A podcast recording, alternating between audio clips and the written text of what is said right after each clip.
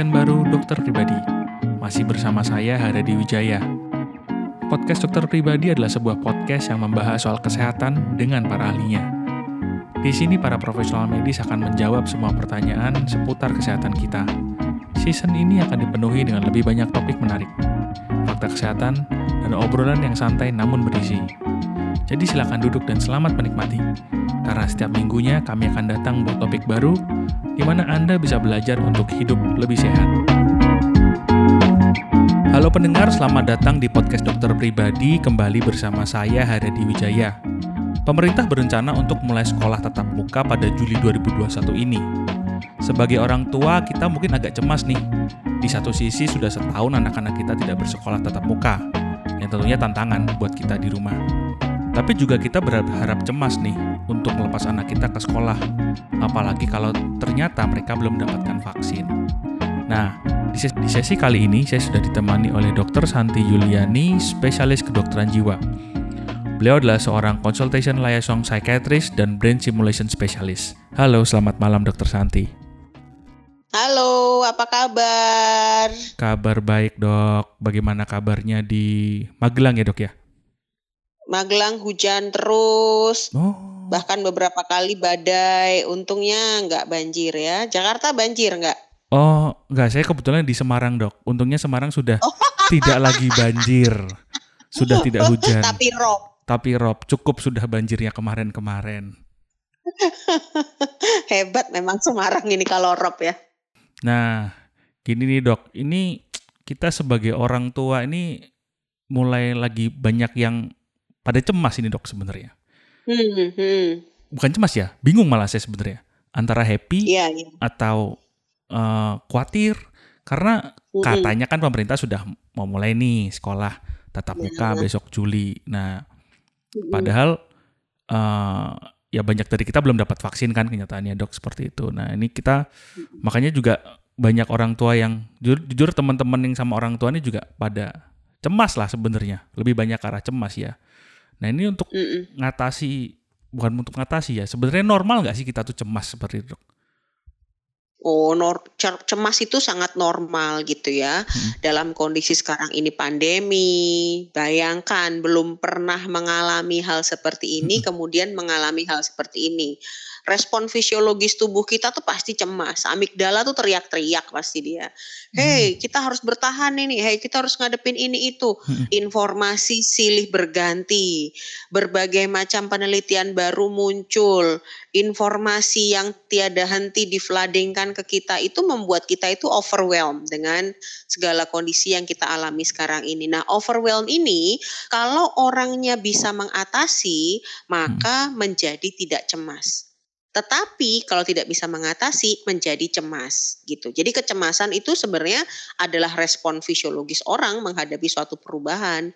Jadi nggak hmm. masalah kalau orang cemas. Problemnya adalah ini cemas yang sudah masuk ke dalam patologis atau belum kan gitu. Ya. Itu yang perlu kita tata ya. laksana ya. gitu. Iya iya benar-benar karena jujur hmm. kita selama ini dok kita selama ini tuh uh, istilahnya sekolah itu kan kita anggap sebagai tempat yang paling aman. Kita berangkat kerja, kita ngantar anak kita di sekolah terus tiba-tiba pandemi, istilah kita bertahun-tahun nih, istilahnya mempercayakan anak kita di sekolah baik baik exactly. yeah. ke keamanannya mereka maupun pendidikannya mereka. Tahu-tahu karena pandemi kita harus melakukan semuanya sendiri dari rumah sambil kita hmm. menghadapi kondisi pandemi seperti ini kan sebenarnya dok. Betul betul. Bisa dibilang mungkin kecemasan yang terjadi di kita teman-teman orang tua ini udah jangka waktu yang cukup panjang nih. Nah sebenarnya ketika yeah. itu membedakan antara ini ya ya cuma sedikit cemas-cemas gejala cemas-cemas biasa dan yang sudah patologi seperti dokter katakan tuh gimana dong dok? Ya, jadi uh, suatu kondisi apakah itu gangguan apa perubahan mood gitu ya atau perubahan isi pikiran kita berupa kecemasan itu akan dianggap sebagai tidak normal, saya sih menyebutnya patologis gitu ya, hmm. menjadi di sesuatu yang harus jadi perhatian itu apabila sudah sampai mengganggu fungsi peran kita sehari-hari gitu. Kalau misalnya kita punya cemas, tapi pekerjaan kita tetap jalan dengan baik, aktivitas hmm. kita nggak ada masalah, tidak terganggu, ya berarti cemas kita itu masih dalam kategori cemas yang bisa kita anggap sebagai normal atau tidak memerlukan intervensi. Hmm. Tetapi kalau ternyata yang semula kita bisa kerja dengan baik kok kerjaan terganggu, yang semula kita tidurnya enak kok kemudian tidurnya nggak enak, yang semula sama anak bisa ngajarin dengan tenang kok sekarang teriak-teriak, kok sekarang rasanya emosional. Hmm. Nah, ini yang sudah masuk kategori perlu diberikan intervensi begitu. Hmm, hmm, hmm, ya mungkin mungkin ada yang mungkin buat teman-teman pendengar nih ada yang mungkin ada yang udah merasakan tuh awal-awalnya nah, ngajarin iya. anaknya kayaknya wah seneng nih sekarang banyak waktu sama anaknya jalan tiga bulan empat hmm. bulan lima bulan setahun sekarang anaknya tanya hal remeh aja mungkin udah panas nih tahu-tahu. Betul, betul. Burnout ya. Jadi uh, orang tua tuh saya lihat sekarang ini masuk ke dalam fase burnout. Nah, problemnya apa? Kalau dulu pada saat orang tua itu bekerja, anaknya sekolah, sebenarnya orang tua itu juga burnout. Tetapi burnoutnya adalah burnout dengan pekerjaannya hmm. dan melihat anak sebagai satu hiburan gitu kan. Aduh, yep. kangen ketemu anak aku yep. gitu ya. Anak ini merupakan satu bentuk justru pelepas atau bisa mengurangi burnout. Tetapi karena di masa pandemi ini anak itu justru menjadi stresor karena anak ini kan paparan tugasnya lah, hmm. ketemu setiap saat lah gitu. Yang semula orang tua yang bekerja ini bisa mendapatkan kebahagiaan gitu ya uh, dengan anaknya, hmm. justru terbalik kondisinya anak menjadi sumber stres Nah, burnoutnya menjadi double, jadi double burnout gitu. Nah, itu yang kemudian menimbulkan kondisi emosional yang kurang nyaman gitu hmm. untuk si anak maupun untuk si orang tua. Bisa jadi juga bisa ke arah gangguan mood gitu ya, jadi kayak sedih gitu ya, ngerasa bersalah habis marahin anaknya ngerasa yeah. bersalah. Kenapa juga tadi marahin anaknya gitu. Tapi nggak bisa nahan karena nggak bisa break gitu nggak ada break kan karena iya. setiap saat ketemu kan mau yeah, break yeah. juga nggak bisa yeah. gitu itu yang terjadi sih di pandemi ini Iya, iya, iya, iya, iya.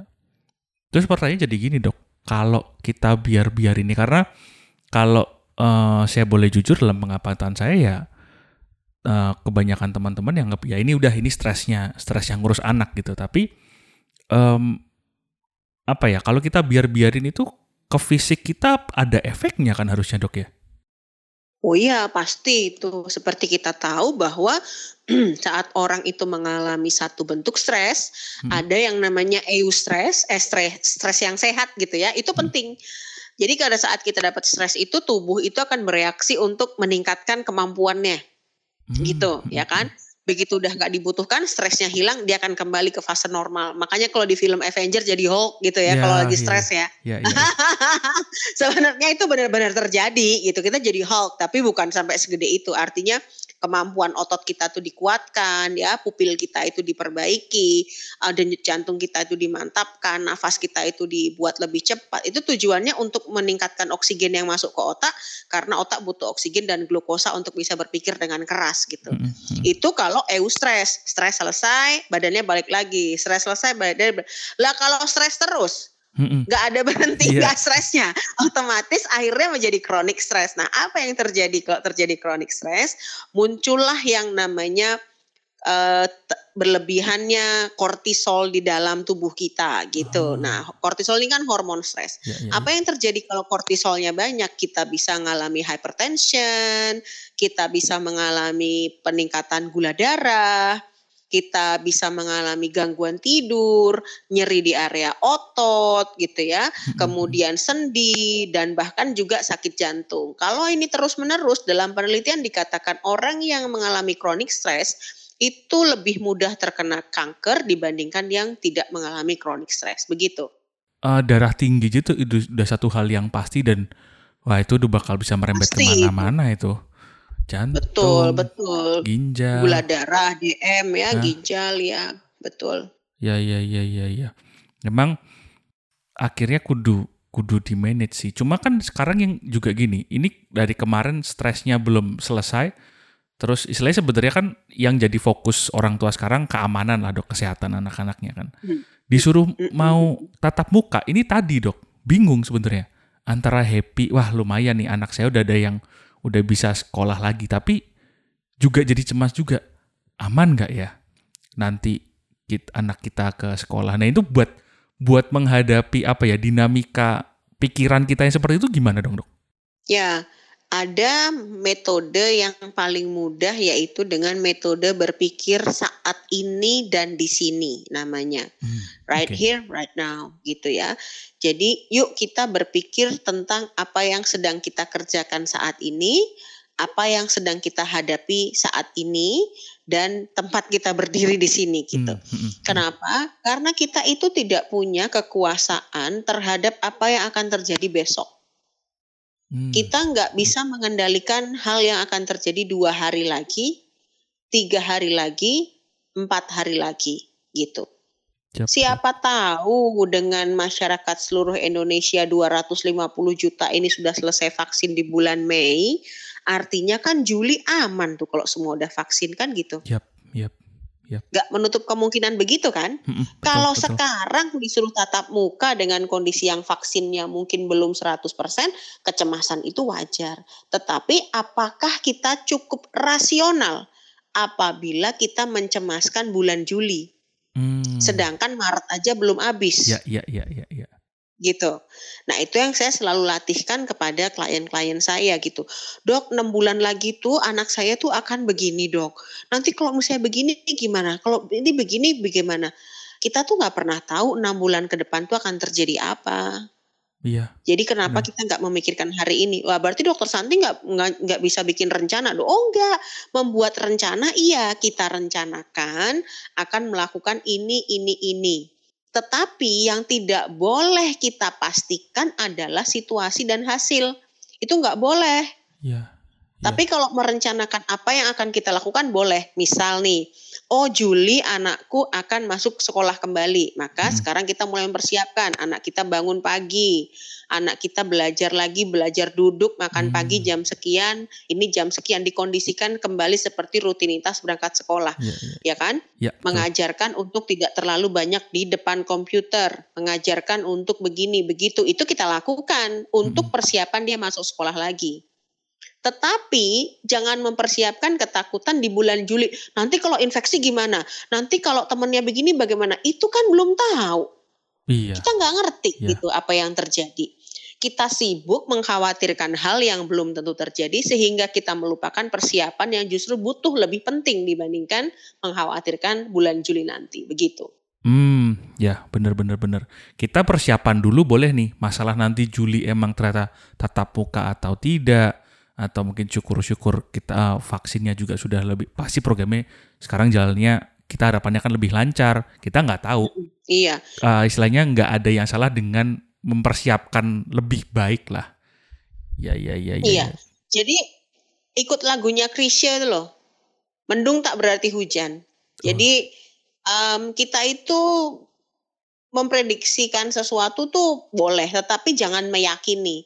Hmm. Kita kan tahu kalau mendung kemungkinannya hujan. Yeah. Jadi mendung tidak selalu hujan yeah, gitu. Yeah, yeah, yeah, yeah. Itu yang perlu kita camkan di dalam pikiran kita. Oh, di luar mendung, padahal aku harus pergi. Gimana ya kalau hujan? Maka aku bawa payung. Tapi kan kita nggak langsung bilang pas pasti hujan tuh nanti kan enggak juga gitu.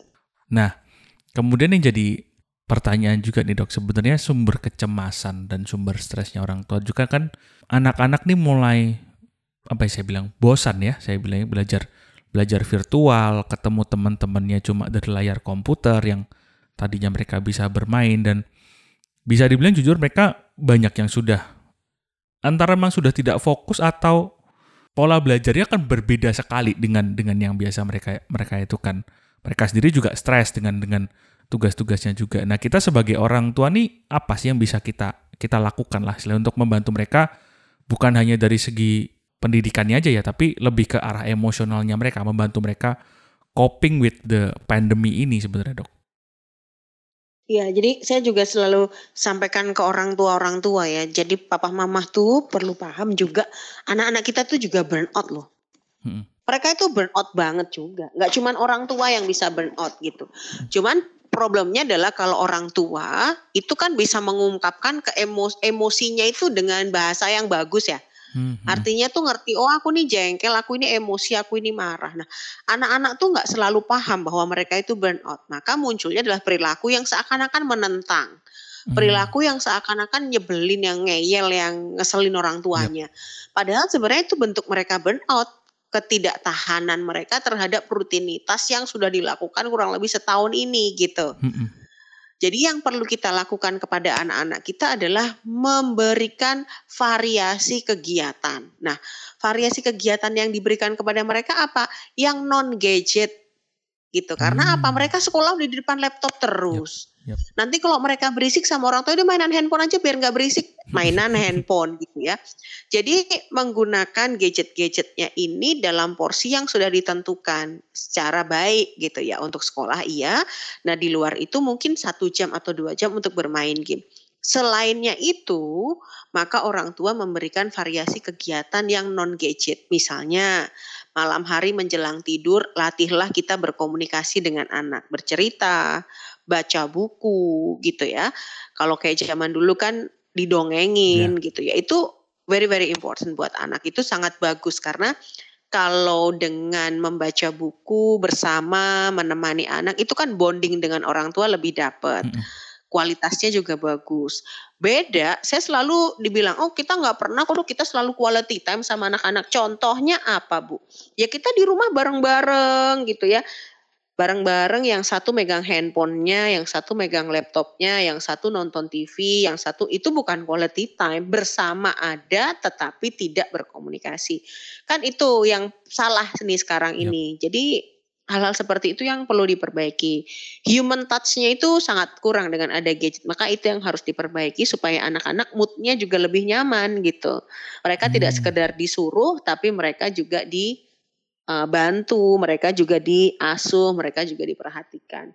Ya, Kemudian ya. kegiatan outdoor yang sehat, kayak misalnya mereka bersepeda bersama orang tua, ya. Kemudian kegiatan outdoor di tempat yang terbuka, itu cukup bagus untuk menghilangkan atau mengurangi burnoutnya anak-anak yang setiap hari ada dalam rumah dan mengerjakan hal-hal yang berasal dari laptop mereka. Itu cukup signifikan gitu, karena melihat lapang pandang yang luas itu kan membuat kelegaan ya otaknya dia nggak ngerasa kayak terkungkung gitu. Dia kan banyak juga anak-anak yang ngalamin cabin fever tapi mereka nggak paham bahwa itu cabin fever. Tapi orang tuanya kan paham dok saya cabin fever nih apa yang harus saya lakukan? Lah kalau anaknya kan nggak paham gitu. Saya jadi sadar iya kita setahun ini tuh mungkin anak-anak ngelihat kita bukan kayak papa mamanya lagi tapi kayak gurunya mungkin ya karena datang ngingetin buat sekolah bikin tugas tapi perannya kita, jangan-jangan perannya kita sebagai orang tua kita kelupaan loh nih. Betul. Dan confusing loh, anak-anak itu kan confused. Mereka itu kan sudah menempatkan orang tua dan guru tuh kan berbeda ya kan. Hmm, hmm. Guru tuh mereka memandangnya seperti misalnya seperti rasa jeruk gitu ya, hmm. asam, ada manisnya dan di persepsi mereka yang namanya orang tua itu adalah roti yang manis hmm. dan fluffy dan spongy gitu ya. Yeah, yeah. Nah, kemudian di saat dua peran ini bertemu, roti yang soft, spongy dan fluffy itu ada rasa jeruk di dalamnya dan setengah becek karena airnya. Ini ini nggak hmm. nyam, nggak enak ini, nggak cocok ini buat anak-anak gitu. Hmm. Otak mereka tuh nggak bisa mencerna gitu yeah, ya. Yeah. Jadi mereka sendiri dalam proses mencerna itu kesulitan mereka itu mengalami yang namanya kesulitan memprogram ulang apa yang sudah ada di dalam cetakan mereka. Hmm. Jadi kita bisa bayangkan di saat dari non pandemi ke pandemi terjadi yang namanya evolusi program di otak kita itu. Hmm. Dirubah dengan sangat cepat, dipaksa untuk berubah dengan sangat cepat. Yep. Gitu ya. Nah, yang terjadi apa? Enggak semua anak mampu revolusi karena ada anak yang bakatnya evolusi kan pelan-pelan kan. Yeah, yeah, yeah. Nah, untuk anak-anak yang mereka tidak siap dengan revolusi ini, ini struggling dia, sangat berat itu dia alamin gitu. Nah, apakah yang begitu tuh cuman anak aja? Enggak, dewasa pun banyak yang tidak siap revolusi. Jadi hmm. mereka kayaknya tuh nunggu pelan, panasnya pelan. Nah, sekarang bayangkan mendapat informasi untuk kembali ke kondisi yang dulu. Itu salah besar. Kita besok kembali ke sekolah itu tidak sama dengan kembali ke kondisi yang dulu. Berbeda sekali dulu sebelum pandemi dengan besok yang setelah pandemi. Jadi jangan dipikir kita kembali ke situasi yang sama. Beda banget itu pasti. Yep, yep. Jadi kembali otak memprogram ulang lagi, ya kan? Revolusi hmm. lagi. Betul. Siap enggak nih nanti? Jadi Bener. akan terjadi revolusi berulang kalau pandemi itu kayak zaman dulu flu Spanyol itu dua tahun tiga tahun ya, orang ya. tuh mengalami perubahan yang sangat luar biasa dalam kehidupannya gitu. Nah, gak, dan nggak semua itu siap dengan itu. Jadi kasihan juga kalau anak-anak kita tuh kita push dengan berbagai macam permasalahan-permasalahan, sedangkan mereka juga butuh untuk bisa memprogram ulang dulu apa yang ada di pikirannya mereka gitu. Iya, iya, iya, iya, bener sih. Istilahnya kalau saya bayangin gimana caranya ngomongin anak-anak supaya nanti kamu di sekolah jangan main petak umpet ya petak umpetnya kan kudu jaga jarak kan gak bisa juga ya dok. Ya hasilnya susah juga kan sebenernya. padahal mereka udah been dying untuk iya. bermain seperti iya. itu mereka udah pengen banget teriak-teriak loncat-loncat tabok-tabokan ah. gitu ya ya.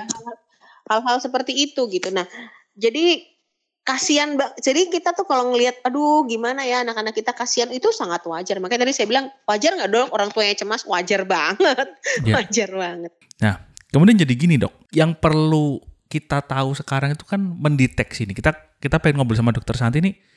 Saya di tahap mana ya sebenarnya saya ini butuh membutuhkan pertolongan profesional orang tuh kalau cemas kan belum tentu ngerasa cemas ya kan. Betul. Kalau sedih juga belum tentu ngerasa sedih. Biasanya yang bisa ngelihat tuh orang lain di dari kita gitu. Karena hmm. itu namanya insight ya kalau di ilmu kedokteran jiwa itu. Hmm. Tetapi apakah kita juga mau minta nanya ke orang lain, eh aku cemas nggak? Eh aku depresi nggak? Kan nggak juga toh. Yeah, kita nggak yeah. akan melakukan itu. Yeah, yeah. Jadi saya biasanya akan meminta uh, teman-teman untuk bisa melakukan self check.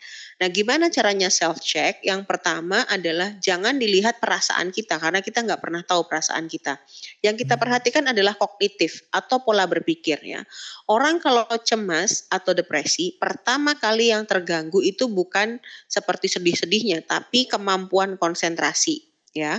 Jadi kalau teman-teman sudah mulai mengalami gangguan konsentrasi ya, terutama memori jangka pendek itu bukan demensia karena umur 30-an tuh belum demensia, tapi biasanya cemas atau depresi gitu.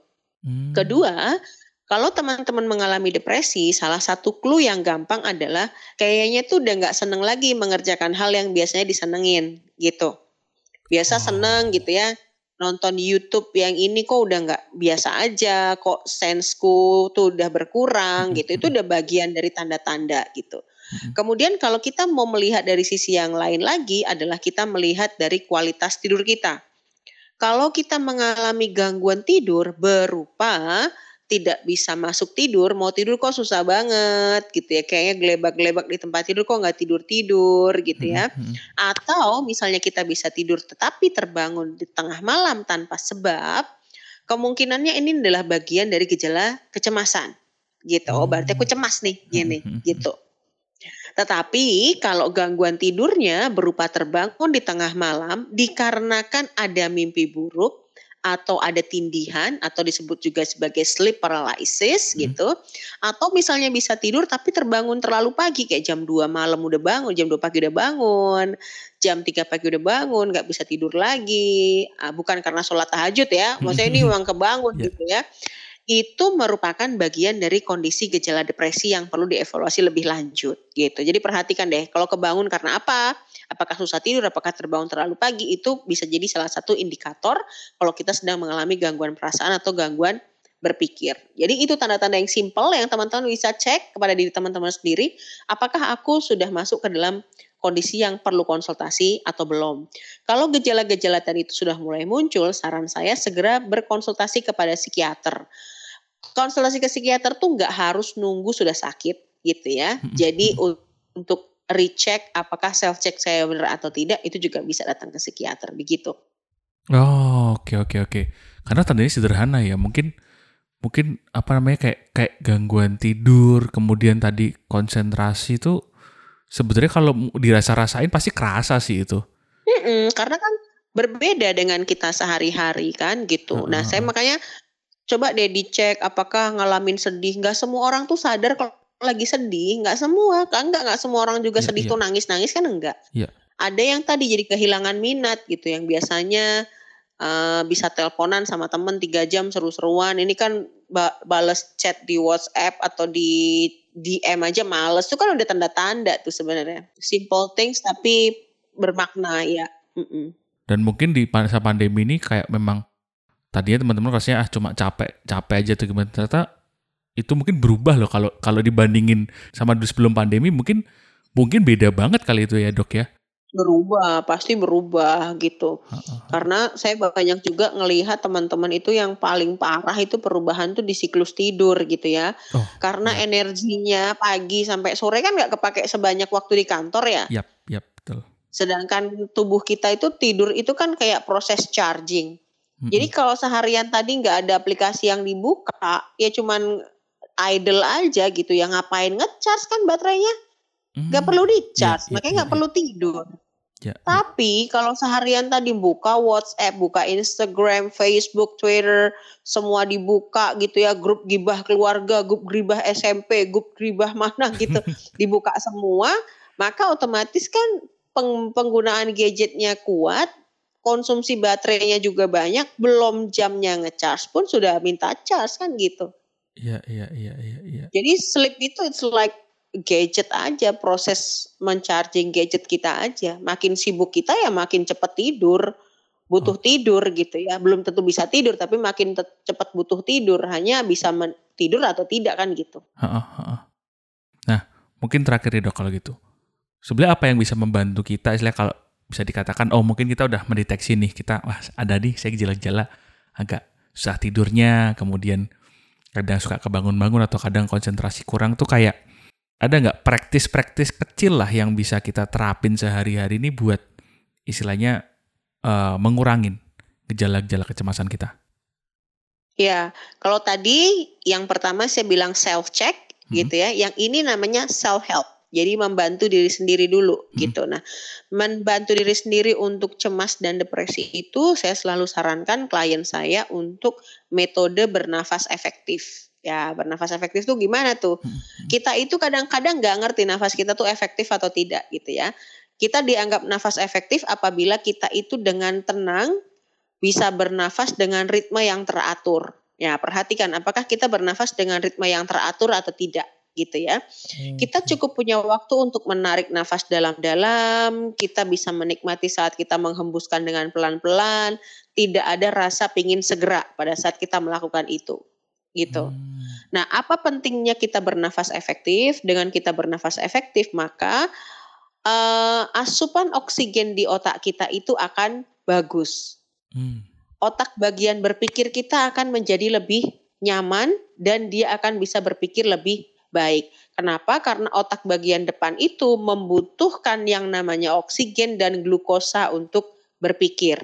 Hmm. Sedangkan rasionalisasi kan letaknya di otak depan. Nah, hmm. supaya semua pola kegiatan kita itu rasional, tidak cemas, tidak depresi, maka kan fungsi otak bagian depannya harus bagus. Yep. Supaya bagus butuh oksigen dan glukosa. Dari mana oksigennya? Berlatih nafas efektif.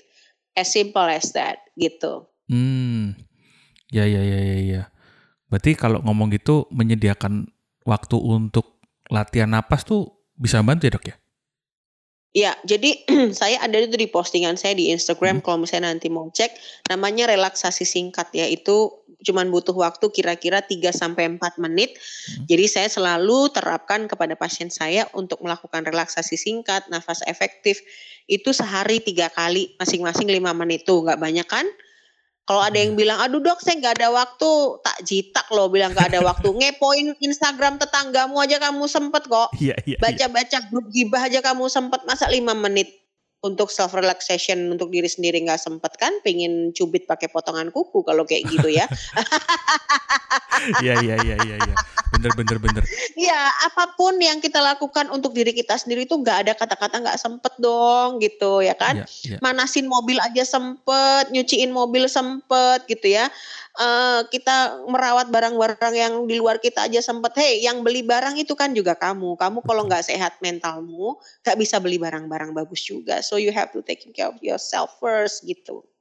Iya iya iya betul betul betul. Maaf ya aku sering ngegas kalau udah soal gitu-gitu. Eh nggak apa-apa bener dok. Punya waktu buat ngepoin tetangga aja ngerti tapi masa mendengarkan dirinya sendiri nggak mau ya istilah gitu kan? Exactly. Aku tuh sering kalau saya ibu, saya butuh atau bapak, boleh nggak meluangkan waktu 10 menit untuk me time?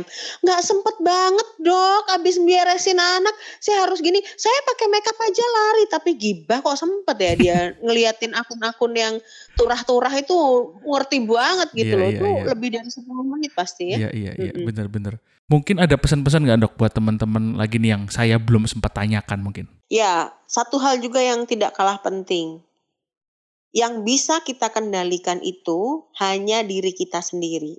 Yep. Kita itu nggak bisa kendalikan orang lain, kita itu nggak bisa kendalikan orang-orang di luar kita sana gitu. Mm -hmm. Jadi tolong gunakanlah energi kita untuk mengendalikan kita, termasuk cara kita merespon stres tadi gitu. Mm -hmm. Jadi jangan sampai energi kita itu drain untuk memikirkan hal-hal yang kita nggak bisa kendalikan gitu. Jadi kalau misalnya lagi ngalamin sesuatu pikir aku tuh bisa ngendaliin itu nggak nggak bisa. Oh ya berarti stop hmm, gitu. Aku ya. bisa nggak ngendaliin tetangga itu nggak ngomongin aku?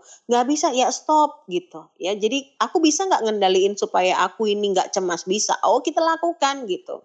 Hmm, hmm, ya ya ya ya ya benar berarti control what what you can control only sebenarnya ya. di luar itu ya sudah lah. Yes bro.